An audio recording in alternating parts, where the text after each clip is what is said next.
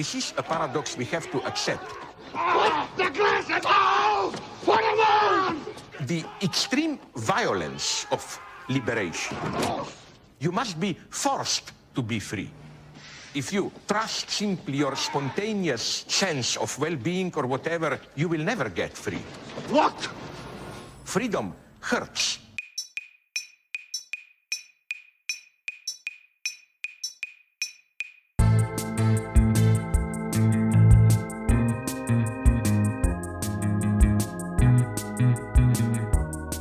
Hello, everyone. Welcome to BungaCast. Welcome to the Reading Club. We are now on to phase two of the Reading Club, um, the second deployment. We're on to discussing cynical ideology. But before I say any more about that, we're going to deal with the questions from the last episode. And there are quite a couple of them, um, some quite critical. And they obviously are responding to the last episode on uh, the emergency politics section, which uh, was the, our discussion of Andreas Malm and the proposals for eco Leninism.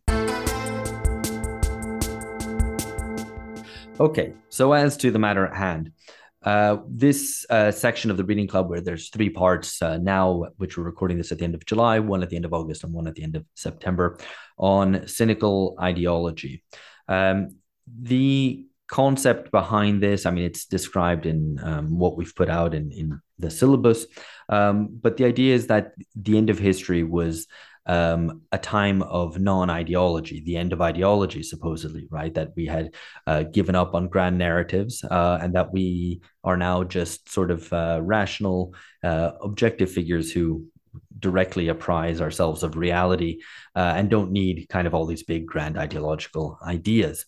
Um, and connected to this is uh, a certain cynicism about uh, the idea that we can dream have any kind of grand dreams and hopes for an alternative sort of future.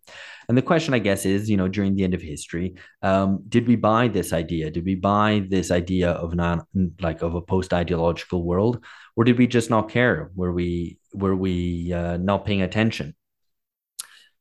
Today, it seems that something has changed. I mean, obviously, it's the end of the end of history specifically, I mean, is that there is a growing sense of people being, uh, to put it in the that kind of internet parlance of the day, red pilled. Uh, that we all believe that we see what is really going on, right? So we're all kind of believers that we've all taken the you know the the red pill from the matrix. That we see the true uh, forces and interests behind what is presented to us, and we don't buy the mainstream narrative. But if we're all so sharply critical. Why does nothing seem to advance? Uh, that is a, a, sort of paradox of our time. So, effectively, the idea is that we live in a world where um, we don't really believe in ideologies and we don't believe in leaders either. Um, and that has prompted a turn away from analyzing politics, which could be done on the basis of what leaders say, and take it as read that if a political leader of a party or a trade union or whatever says something, that that represents the thoughts and beliefs of the followers. What has happened during the end of history as kind of politics has fallen apart is that you kind of need to have a critique of the people instead of a critique of politics to look at um, more sociologically at what people are thinking or what people are believing or not believing.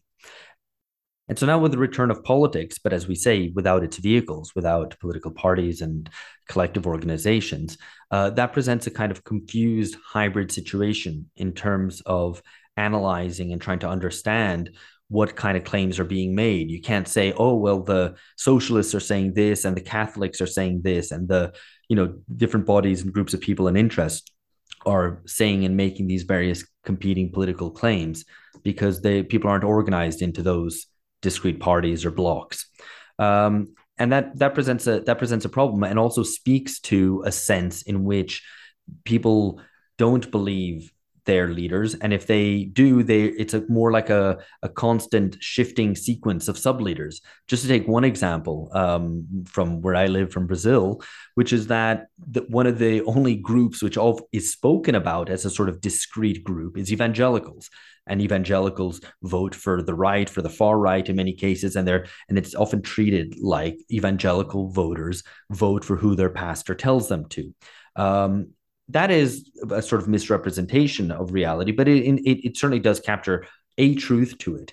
but it, what's interesting about it is that this is a world and a society in Brazil in which there's extremely little trust, trust in each other, in, in part rendered by the levels of violence, but also lack of trust in political institutions, in political parties, um, and other organizations. And as a consequence, there's a flowing of trust towards various sub leaders, like, for example, for certain for certain people in a certain subset of the population, evangelicals, to kind of their pastors, who they treat as uh, the sort of new leader that they follow.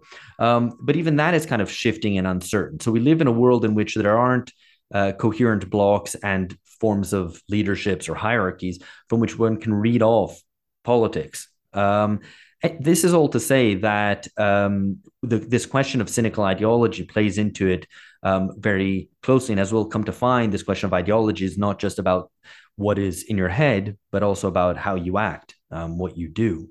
Uh, so just to look forward a little bit and to put uh, today's discussion, this month's discussion, in the context of the three months of this section on th- cynical ideology.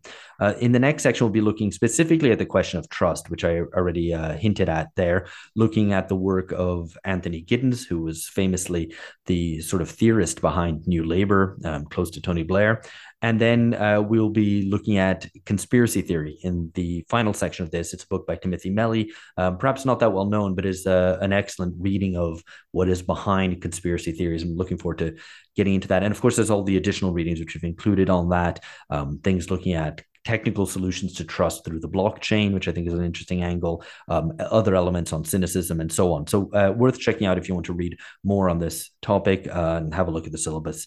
I'm sure you know where to find it.